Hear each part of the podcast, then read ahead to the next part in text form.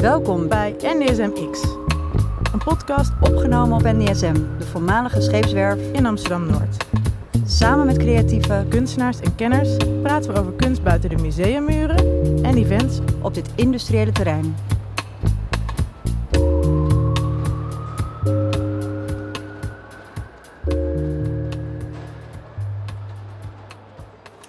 Welkom bij uh, een nieuwe aflevering van NESM X. Um, and today we're going to speak in English, actually.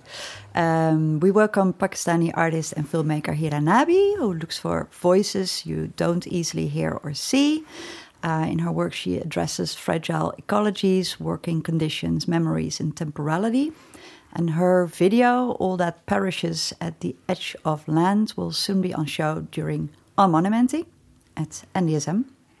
Welcome, Hira. Thank you. And my name is Petra. And I'm Eva. Good to have you here. So uh, we're going to kick off with a little bit of uh, of a dilemma, but um, hopefully it's not that hard. Sound or image? Sound, but Te- I make images. Still an answer. Uh, teaching or making? Both. Okay, okay, okay. Artist or activist? Oh, wow. They're really tricky. Yeah? yeah, I mean, they're very intertwined. So, through my art, well, it started with activism, then I came to art, and now the art is taking me back to activism. Okay. Sort of full, full circle. Mm. Uh, okay, so the last one uh, we had to ask uh, Pakistan or the Netherlands? Oh, Pakistan. Yeah, I, I already thought so. Because you're living now in the Netherlands for how many years? It's, it's just been two years. Two years. So Yeah. quite fresh. Yeah, I arrived two years ago in November 2021 in the middle of the pandemic. Oh, yeah. Also, a weird way to sort of, you know, get to know the country, I can imagine. Yeah, because you don't really. I mean, it was like the Netherlands was going into progressively harder lockdowns. Hmm. And uh, I was also, I, I came here for an artist residency um, at the Jan van Eyck Academy in Maastricht. Yeah. And um, JVE is already a sort of bubble. And with the pandemic, it sort of became even more of one. Imploded. well, it was just you couldn't go out anywhere. So the the kind of the residency space, like where our studios were, it really became, of course, our studios, but also very much our kitchen, um, our cinema, our sort of place to make parties, just our hangout place and living place, and always possible. And was there still enough uh, exchange then? Or was that also really hard then? Ah, yeah, definitely. I mean, I think it was also it was funny because when we arrived, uh, the first four months or so, I think we were just so happy to actually be with other people Yeah. and not to physically be sharing space with people and not just over Zoom. That I think it was a lot of just okay, we need to all cook and eat together. We need to dance together. We need to kind of like- Celebrate life. Yeah, yeah, very much. Yeah. Well, it's good that right now we're just sitting here, you know, like nothing ever happened, sort of. And now you're living in Amsterdam, right? hmm Yeah. So, um, as we mentioned in the beginning, um, your work, all that perishes, will be part of the Unmonumenting exhibition. We're really glad that we're going to uh, to show the video work. And can you maybe um, take us back to the beginning of the work? So, how did the idea, like the seed, how was it planted? Sure. Um, it, yeah, I think uh, it sort of starts with images that I saw, which were not from Gadani, which is where I've shot the film. In Uh, Pakistan. Yeah, I, I saw images of shipbreaking uh, coming from Chittagong, which is in Bangladesh. A Bangladeshi photographer had taken those images, and they were just, I mean, they were so magnificent. Uh, and I knew that there was shipbreaking in Pakistan. So this was, I think, in 2011. And I Quite while started to, yeah. So I started to Google ship breaking, and I found I found news like press images from Gadani, and I wanted to go there, but somehow it was just not possible because also Gadani is in Balochistan, which is kind of another. I mean, Balochistan is a province which the Pakistani state has continuously been at war with. and um, and Gadani is very close to the border with Sindh. It's very close to Karachi. So it's for me. I was staying in Karachi. It was easy to get there when I finally got there. But um, at the end of it, one of the other tips of Balochistan, there's Gwadar, which is where the Chinese are developing a deep sea port. So when you think of ships, port, commercial activity, harbor, it's always Gwadar. And I want to say that because Gadani kind of disappears from many people's imaginations. Mm. So even when I show the film in Pakistan, people really ask me, like, where is this? Oh, yeah. Oh, it's kind of two hours from Karachi. Okay. So anyway, I, I saw those images. I wanted to go there because of this also like ongoing state of violence in Balochistan. Um, it was, I was advised by many people to not go there. And so I I sort of kept trying to find a way, but it wasn't really happening till I was at an artist residency in 2018 um, at Vasl in Karachi, and I spoke to them about this idea, and they had done some workshops at Gadani, so they said, "Okay, let's go." And then you were quite close already. Yeah, yeah. So that's so that's when I first arrived. Um, it was also about a year and a half after there was um, an explosion on an oil tanker. And so when I Googled Gadani at that time, the first few pages of, say, like Google Hits were just reports about that accident. And I was warned, don't talk about that accident, don't bring mm. it up. Like it's this still like a kind of, it was really not, um, I think there was an ongoing police case. And so I said, okay, okay. But of course, the minute I got there, um, there was somebody who worked at the yards who was showing me around, and he's like, "Ah, do you do you see that ship? Like that that kind of that's almost uh, been totally taken apart." I said, "Yeah, what about it?" Oh, that was the one that blew up. I was like, "Oh, really?" Oh, okay. They started to talk about it yeah, immediately. yeah. So I said, "Okay, tell me more." sure, yeah. Can we go see? so, I mean, I, I, think it just sort of showed me that. Um, I think sometimes there's this. Uh, there's a sort of protocol around yeah. don't go to these places yeah. it's not safe don't yeah. talk about these things it, it can be provocative or but then sensitive or, yeah but it's just uh, top down yeah so, being said so yeah and i mean okay i will also say that like it's not people have disappeared people have also been killed like it's not and that's happened quite a bit in balochistan so it's not like I wouldn't take those warnings yeah. like totally lightly. But then I also find that at the same time, when you start talking to people and just things come out and things come up, and that sort of, and I say that because it's really how the film started, and I think it continued through the film. This yeah. idea of talking and sharing, and at some point, getting to a place where you could really sort of talk about, I think, difficult things, um, the struggle in people's lives, their very real truths.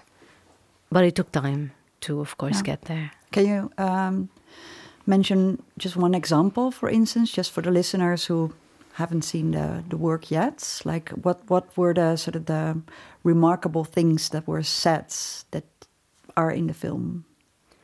Yeah, um, I mean, there's so many, mm-hmm. I feel, because also I, I think one of the most um, profound statements made in the film is by this. Um, uh, this old man who's been working there for who's been working at the yards for about 40 years and he's also been active organizing with the union and because he spent so much time there he's kind of seen how things change, but also very much how they really stay the same. Yeah. And he at some point said to me, he said, Look, um, I'm going to speak to you not as a human, but I'm speaking to you as a worker. Mm. And so when I put these demands forward, it's the worker that has these demands. It's not me. Mm. Like if you ask me to kind of, if you tell me like, ah, why don't you leave and why don't you find another job? It's not just me because if I leave, there'll be someone else who will take yeah. my place, and yeah. if they leave, then so so on and so forth, right?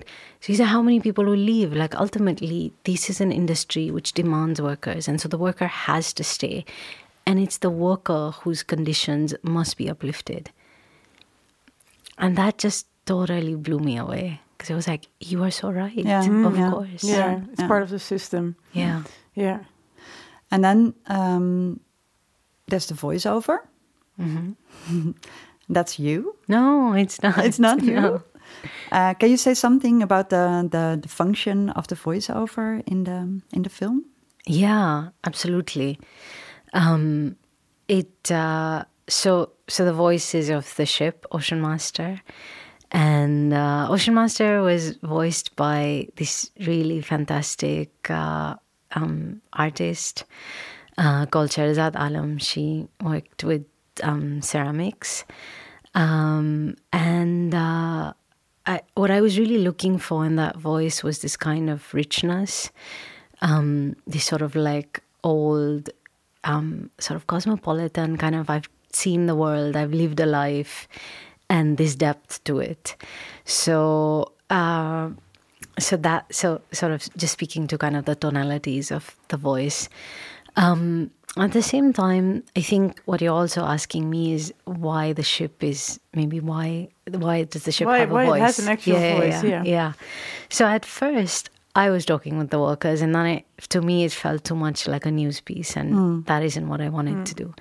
And i thought okay if i just you know direct them and ask them to speak amongst themselves it'll look very um, produced Yeah. and I didn't want that either. And then I thought, the, from what the workers were telling me, they were really unhappy to be there. And from what I imagined, I don't think the ships were super excited to be taken apart. I mean, just Yeah. kind of going out on like a limb here. And so, and but they had this very antagonistic relationship with one another, where they really quite literally like taking each other apart. Hmm. And I wanted to place these two very unwilling parties who were present at Gadani, um, not really by their own design or will. Yeah. I wanted to place them in a relationship that felt more empathic. I wanted to see if a conversation could possibly develop and what that might look like. So so that's where this idea sort of came about that okay, it's the ship that is being that whilst being dismantled is going to begin talking with the workers and then they you know and then we see where it goes. But I also want to add that so but the ship is also sometimes me. In the sense that it's also like this um, stand-in for okay. Pause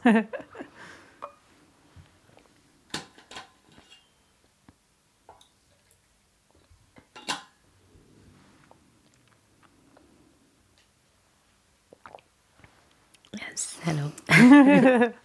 Yeah so, so the ship is also sometimes a stand-in for me because through the ship i ask a lot of questions. Sometimes the ship takes on um, testimonies from the fish. So it was really like i also didn't want every and like every element and every being there to suddenly start speaking. I felt that maybe that would be it that might be a bit gimmicky or it might feel less believable but with the ship because the ship is a voice throughout so we really come to kind of like stay with that voice. Uh, and so through the ship i also offer these voices that are coming from all the other like the elsewheres. The non-human perspectives as well. yeah. And did you also talk about the with the workers about uh, about the fact that you were going to create a voice for the ship? Yeah, totally. So it would be really funny because I would say, okay, so I'm going to ask you this question, but you know, it's not really me, it's the ship that's asking you this Yeah. question. So you imagine that you're talking with the ship and they just look at me like, okay, she's crazy. Okay, sure. no, because I can somehow imagine that they perhaps they you know sometimes also have internal conversations Yeah. with it themselves. Yeah. Um, working, for instance, working there for 40 years, you know, uh, on these large ships, I can imagine that you, you know, you get a relationship somehow. Um, Yeah. With the object. yeah, with the object, yeah. Yeah, yeah. I mean, definitely, there were times when they sometimes talked about like these really beautiful cruise liners that would show up, or sometimes kind of talk about the beauty of the vessels.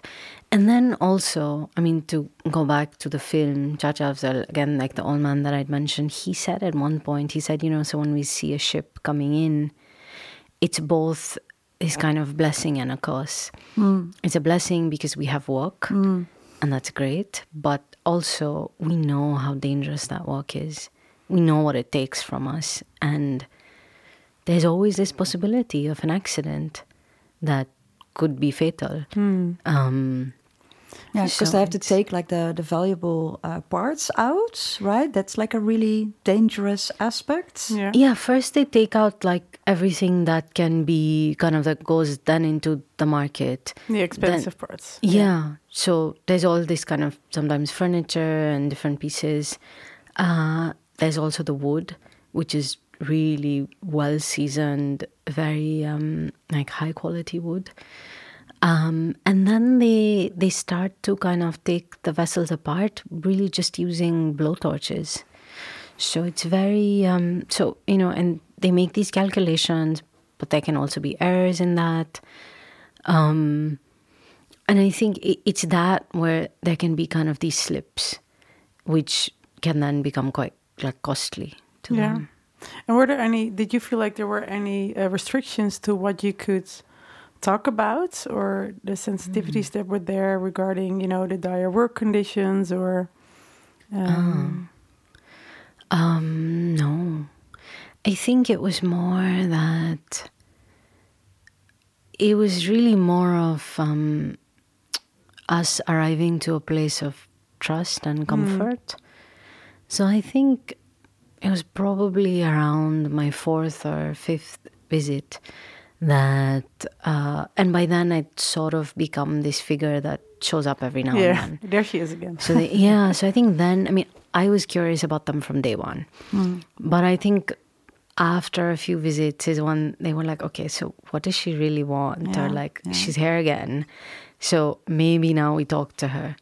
So I think in that way, um, I also think towards the end at some point something shifted, which was also really powerful because I think at that point like. Um, they did realize that I probably have more access than they do.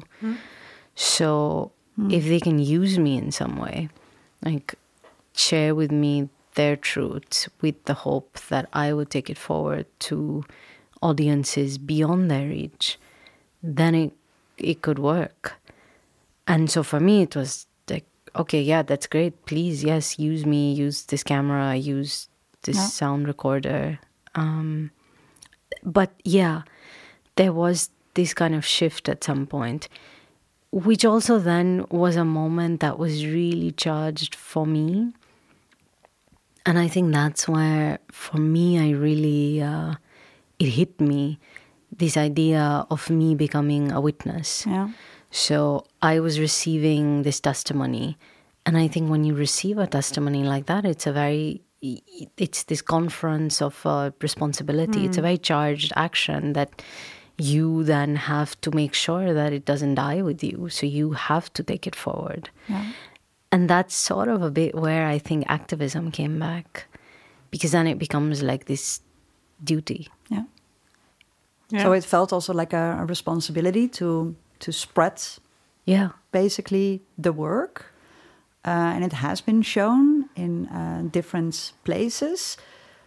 Um, but do you then actively also work on um, where it can be shown that it can actually fulfill this this activist role, or Yeah. I have some sort of yeah. Yeah. So also I mean, difficult? I think. Yeah, what one of the places it hasn't unfortunately been shown that much in Pakistan. Was that something that you were hoping for or aiming yeah, for? yeah, yeah, for sure. Uh, especially kind of outside of art circles or film circles, and more with kind of sharing it with uh, with the government.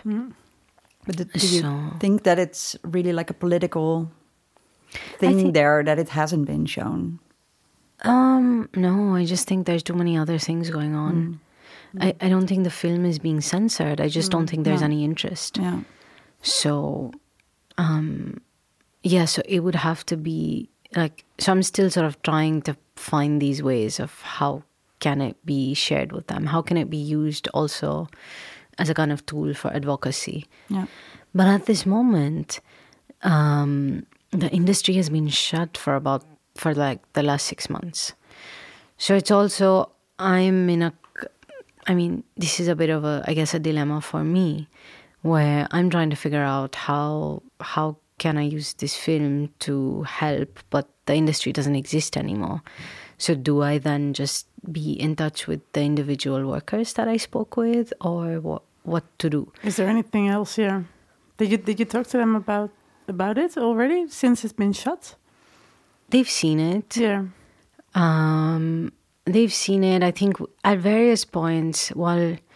Uh, when I received um, the Prince Claus Award, I was there was supposed to be an event at the Dutch embassy, and I said, okay, just you know, let's maybe let's not do a party, but just do a screening and invite various people from. I'll tell you which ministries, because if I invite them, like who yeah. is Hira Nabi, Yeah, like what? yeah. But if the Dutch ambassador invites them, they're not gonna kind of snub the Dutch embassy. So, but unfortunately, because of COVID, mm-hmm. then it was summer and dengue. Then the Taliban took over Afghanistan. So various things happened, and that event never took place. Now, and and then of course, then I left. So for me, I mean, hopefully at some point, I hope that that event can take place or something, where I um, um, where I sort of you know have a, a kind of proxy inviting various um, members of the government to you know they cannot refuse. An offer they can't refuse. Yeah. Yeah. yeah. Because for unmonumenting, it will be shown in a warehouse where ships were built. Uh, Right. how does that feel to you to actually show it in, yeah, this crazy similar context, but that has left actually the Netherlands, or at least in a sort of large uh, extent, to a large extent. I, you know, I think it's great that I, I like what you say about how it's left the Netherlands, because in ways also, you know, ships are built and then they leave, and then they really leave because once they're once they're seen as kind of unfit to sail or once they're deemed obsolete, then they are sent somewhere, usually far away, where people don't see them. The people Yeah, that built out of them. sight, yeah, really. and but also that I mean, you know, where are these obscure places? One of them happens to be the shipbreaking yard in Pakistan. There are two others, um, one in India at Alang and one in Chittagong in Bangladesh that I mentioned. So now it's changed, but um, I think up till like maybe 15 years ago, uh, 70 to 80 percent of the world's marine waste would show up at these three yards cumulatively. To be dismantled, to be taken apart, to be you know sunk in the ocean, buried at land, recycled into other industries, and that's you know and beneath that or through that there was also a lot of toxic trade that was taking place. So, all this to say that when you send something, and usually far away, you know, where do you imagine it's going? And also, these are things that don't ever really leave. They don't ever go away. They No. cannot disappear. No. No, we think they do because we don't See see, them. them. anymore. Yeah. Yeah. Yeah. So um, maybe this is uh, a good moment to go to Robin, who uh, who has been uh, walking around the wharf with you uh, to look at the actual uh, at the actual spot that the work will be shown, but also you know to get a sense of the the old uh, monumental state of the ship wharf. All right, let's walk up the stairs, Hira. We're here at the uh, Y slope, the IJ-helling of uh, NDSM. We're walking up the red stairs right now to the top. You may hear a bit of wind because we're a little bit higher up now. Welcome, Hira. Thanks. So cool. It is a nice far sight, uh, which is, I guess, kind of rare, rare in uh, cities like Amsterdam. Yeah. Yeah. No, it's also nice. I mean, there's a little bit of, well, there's a bit of sun. Yeah, a watery winter sun, uh, indeed. Okay, so on uh, on this slope here, uh, back in the shipyard times, uh, big uh, mammoth tankers would be made, and they would also sent off would be sent off into the water. Um, How does it feel for you to, in the context of your work, to be present personally in a space like this? Uh, it's. Um, I think it's it's important to bring the work here because of course ships were made here and when you make something there's always this ambition that's underwritten in that you don't really imagine its depth so what I'm presenting is not the journey of the ships. I mean that's sort of in the kind of in an afterthought, but it's really the dismantling and taking apart of those ships. So to present that at the site where not anymore, but where in the past ships were created, is is I think like a, a nice way to bring back this idea that all things come to an end and yes. to remind ourselves of that. Yeah absolutely. And is there, for instance, a certain message that you would, if you could, give these ships while they were let loose from the slope into the water to wherever journey and the end destination that they would go to? Well, um, no. I mean, when I think about ships and the Netherlands, I also, of course, am reminded of colonial ships. Right. So yes. that then is a kind of, but that's a different time frame to the the ships that I present. Yes. Um, what would be a message? I'm not sure really. I think just what what maybe would be quite important in this moment is sometimes to listen to testimonies that are from bodies on the ships, on the vessels. Yes. yes. So either the sailing crew, and then and there's some really fantastic films about uh, these freight vessels where right. these men spend months on the ocean, um, and being in kind of you know being in places which are quite isolating and alienating. Absolutely. Because yeah. they're cut off from families. Often, sometimes you know cannot reach people um, call into different ports where sometimes they have other families. Uh, so there's that sort of narrative which is one set in modernity. Absolutely. But then there are other narratives that are coming from the Middle Passage mm. and coming from a different time echoes of which still, of course, continue to remain. And I'm talking about colonial ships, I'm talking about slavery, I'm talking about the bodies that were forcibly on those vessels, yes, yes. Uh, moved around, transported, and to pay attention also to those voices that often, you know, mostly, largely have been left outside of history. Yes, for sure. Still, constructs of those times can can be felt in the society that we live in today. Totally. Yeah, for yeah. sure. Uh, I think that's actually. Uh, an, an interesting take and an important take. Um, thank you. Thank you. Uh, so for now, uh, let's go back to the studio to Petra and Eva. Yes. So um, uh, to go back uh, to the film, you just mentioned it's a film, not a video. So uh, that's that's good to use to use the right word. Um, so as part of unmonumenting, we will show the work as well. And there's another um, work that will be shown that we had to think about. It's a neon, it's a neon sign by Sharon Lockhart, and it says the future should always be better. Um, it will actually be right outside the podcast studio where we are right now. Um, and in the uh, in the film, I heard uh, I also heard a heard a sentence about progress. Uh, so I think it's the sentence: "There are no conclusions. There is only progress." Um, and I was quite inspired by that because I also thought about, you know, the future should always be better, also sort of refers to progress. But then the question is, you know, for who and in what setting, and uh, who gets to say what the progress actually is. Um, so I was, yeah, I was just thinking about how do you view progress relating to your to your film.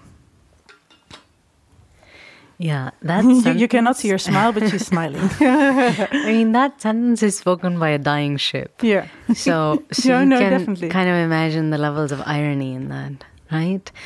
Yeah, it's. I I find the notion of progress to be such a dangerous one. Uh, it's it's often used um, in so many nefarious ways, or just ways to kind of disguise. It's used in you know alongside modernity development all these like big fancy sounding words that promise a better future. Um, but i find that they rarely if ever deliver that. So I have a lot of cynicism and skepticism and, and just kind of straight up mistrust Towards with- progress. Yeah, yeah. I see also that, you know, it's, I think it's an aspiration. Um, I think it worked until about probably 20 years ago. I think now when we look to the future, it's a bit with dread. I, I think something shifted because we see we see the climate movement, we see war, we see famine, we kind of we we see things really spiraling out of control. And and at the same time, I mean, how are how are humans reacting to it? It's it's not with kind of generosity or care or consideration or any kind of learning from the past. It's instead with kind of more intolerance, um, more violence, uh, more reactivity rather than pausing and stopping. So You're quite skeptical. uh, yeah, very much. Yeah, Yeah, that's why that's why you know the future should always be better is also such an sort of interesting interesting sentence because at first you think, well, yeah, sure. I mean, who can who can, who can say no to that, right? Um, but then, uh, yeah, just like you mentioned, there's all these really big systems beneath it. like it should, but is it? Is it going to be? Yeah. Like probably not. No, And then so then you really start to think about where is the should coming from? Because it's also still driving say a lot of money being put into science. So making you know expeditions into outer space. And it's like okay that's where the money is being spent on because you still believe in this futuristic these possibilities of this kind of shining future. Um holidays to the moon. yeah yeah Yeah, and that's also what the artist is actually posing, like all these I imagine. questions and discussions, and um, a lot also referring to this utopian sort of technological um, ideas that were there. Um, but yeah, maybe it's just the end of that. But she's not really making that conclusion herself. No, she's just But it posing. come- the, she's it comes the from that, statement yeah. or the question. yeah, yeah. Yeah. Yeah Yeah, i would imagine yeah Yeah. um, and in an interview, you uh, also said that we always know only part of the truth. Um, and so there's room to dig there, to discover more truths or versions. Um, in what way has growing up in Pakistan shaped your view on this this this knowledge? I think wherever you grow up, and I will speak a bit more to Pakistan in a bit, but I, I usually do think wherever you grow up, you are given, um, taught, fed, really, Yeah. uh, a certain version of history, which is usually what's been agreed upon. Um, it's not, sometimes it's an outright lie, but sometimes it's just the partial truth. And there's a whole lot more that you need to actually be able to make sense and piece together what happened. So, I mean, here in the Netherlands. Totally, yeah, I, I- yeah, Everywhere, I right? think, yeah. So I mean, Pakistan was no different. Of No. course, we grew up with. I mean, I grew up with certain ideas about the state, um, how it was founded, uh, this idea of Pakistaniyat, a certain idea around Islam, all of which were challenged. And so, in that way, I think when you're told, um, this is a war and we won it. But then you later find out, oh, did we win it? Not really. There were maybe after this like 90,000 prisoners of war, and or that there was a genocide in Bangladesh that the Pakistani state perpetuated that it still never acknowledged or apologized for. And Yeah, I'm so- thinking, okay, where is all of this? All of this is missing. So at some point, I, I think you do need to start digging. Um, you do need to look to other sources or to really contest what was being sort of peddled to you. Yeah. Can I get some water? I cannot reach it. Yes, thank you. Uh, maybe it's a good um, moment to continue to your latest work. Can you say something about it and also how it's sort of related to this film? How to Love a Tree Wild Encounters is what we're talking about, right? Yes. Yeah. Uh, yes. Um, How to Love a Tree is an ongoing project which I, um, I mean, I, I say I initiated in 2019, but of course, as with this, I think it had some seeds from like years before. Uh, the work, the project is um, it's really a different way of working for me. So it's not one work. Mm. Um, it's it's a project under which there are many different works. So it allows me to really play with, um, to move across different media, uh, to think through different themes rather than trying to fit everything into like one big work, which I would take years to write and then years to fundraise, and it would probably never get made. Um, but How to Love a Tree is set in uh, these current tourist resort towns, which were former colonial hill stations that the British had set up. And they exist all over South and Southeast Asia. So, as a child, I would go to these sites with my parents, with my family in the summer. We'd go spend a week there. And then we stopped going.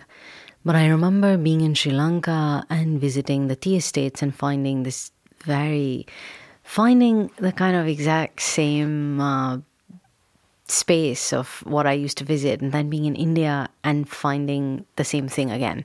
So it was this really bizarre sense of deja vu that how do I know these places? I've never been here before, but I know these places. Yeah.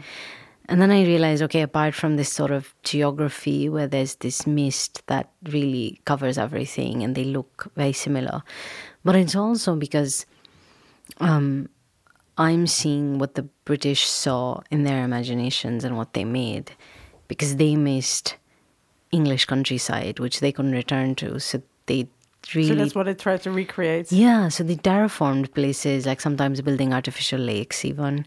But there's also usually this kind of there'll be a church at the center, and then there's this very specific architecture, which is like the Swiss Gothic chalet style, and then Oh, really? yeah, and then they've imported also um, just flowers, so English flowers, and then also named the streets after that. So it's it's all kind of it's the same model Yeah. yeah. and um, I, I I returned to these sites in in 2019 for an artist residency. Okay, so many things happen in my life Yeah. with artist residencies. Uh, so I went back. Yeah, they're really and- fruitful. yeah. So I and I was going back to these kind of childhood summer holiday spots, uh, but after about fifteen or twenty years, and I and at that point, really the trash that had accumulated there became very apparent and obvious, and it wasn't something that you could turn away from anymore. So I started to think with and like find ways to activate the colonial origins of these spaces. Um, but uh, so what I and and at the same time sort of think through what's happening right now. And what I became interested in, what the project hopes to do, is really to look at this sort of through line of extraction.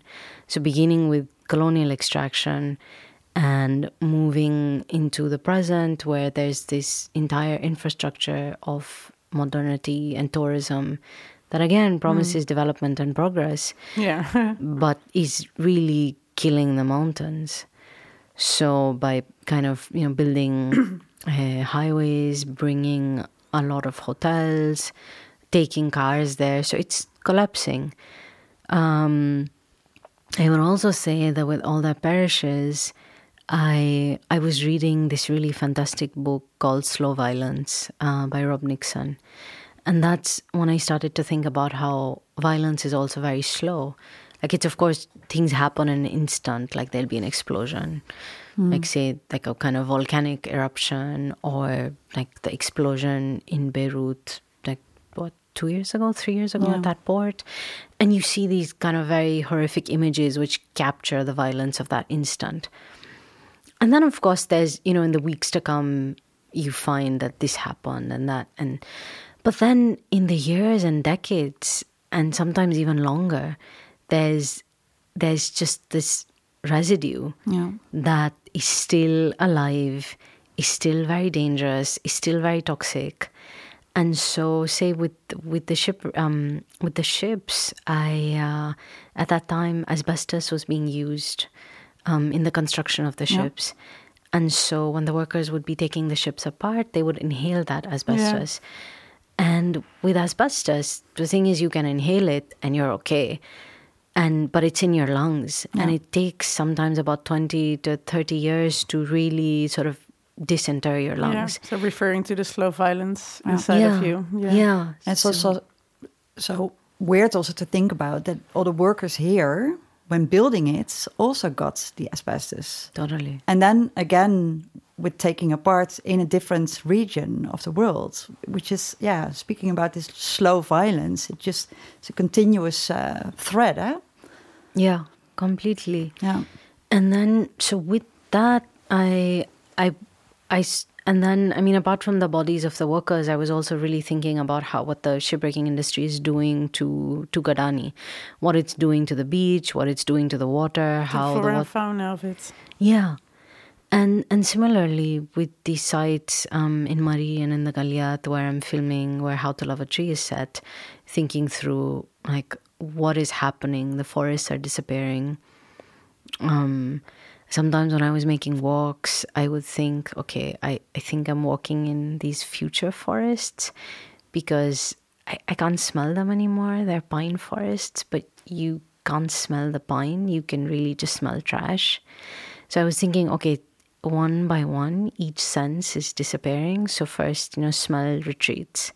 And then you start hearing traffic because there's always like bikes or cars, people's cell phones. So you stop hearing the forest. And then at some point you lose sight of it because Yeah. it's really just, it's gone. Oh, that's really, uh, Such a sad way to end the podcast. Um, so the, the work right now is on show at Foam, but only for like when the, when the podcast is out, it won't be on show anymore. Unfortunately, I think. Yeah. Um, is there already a different place where people could be able to see it? Do you know?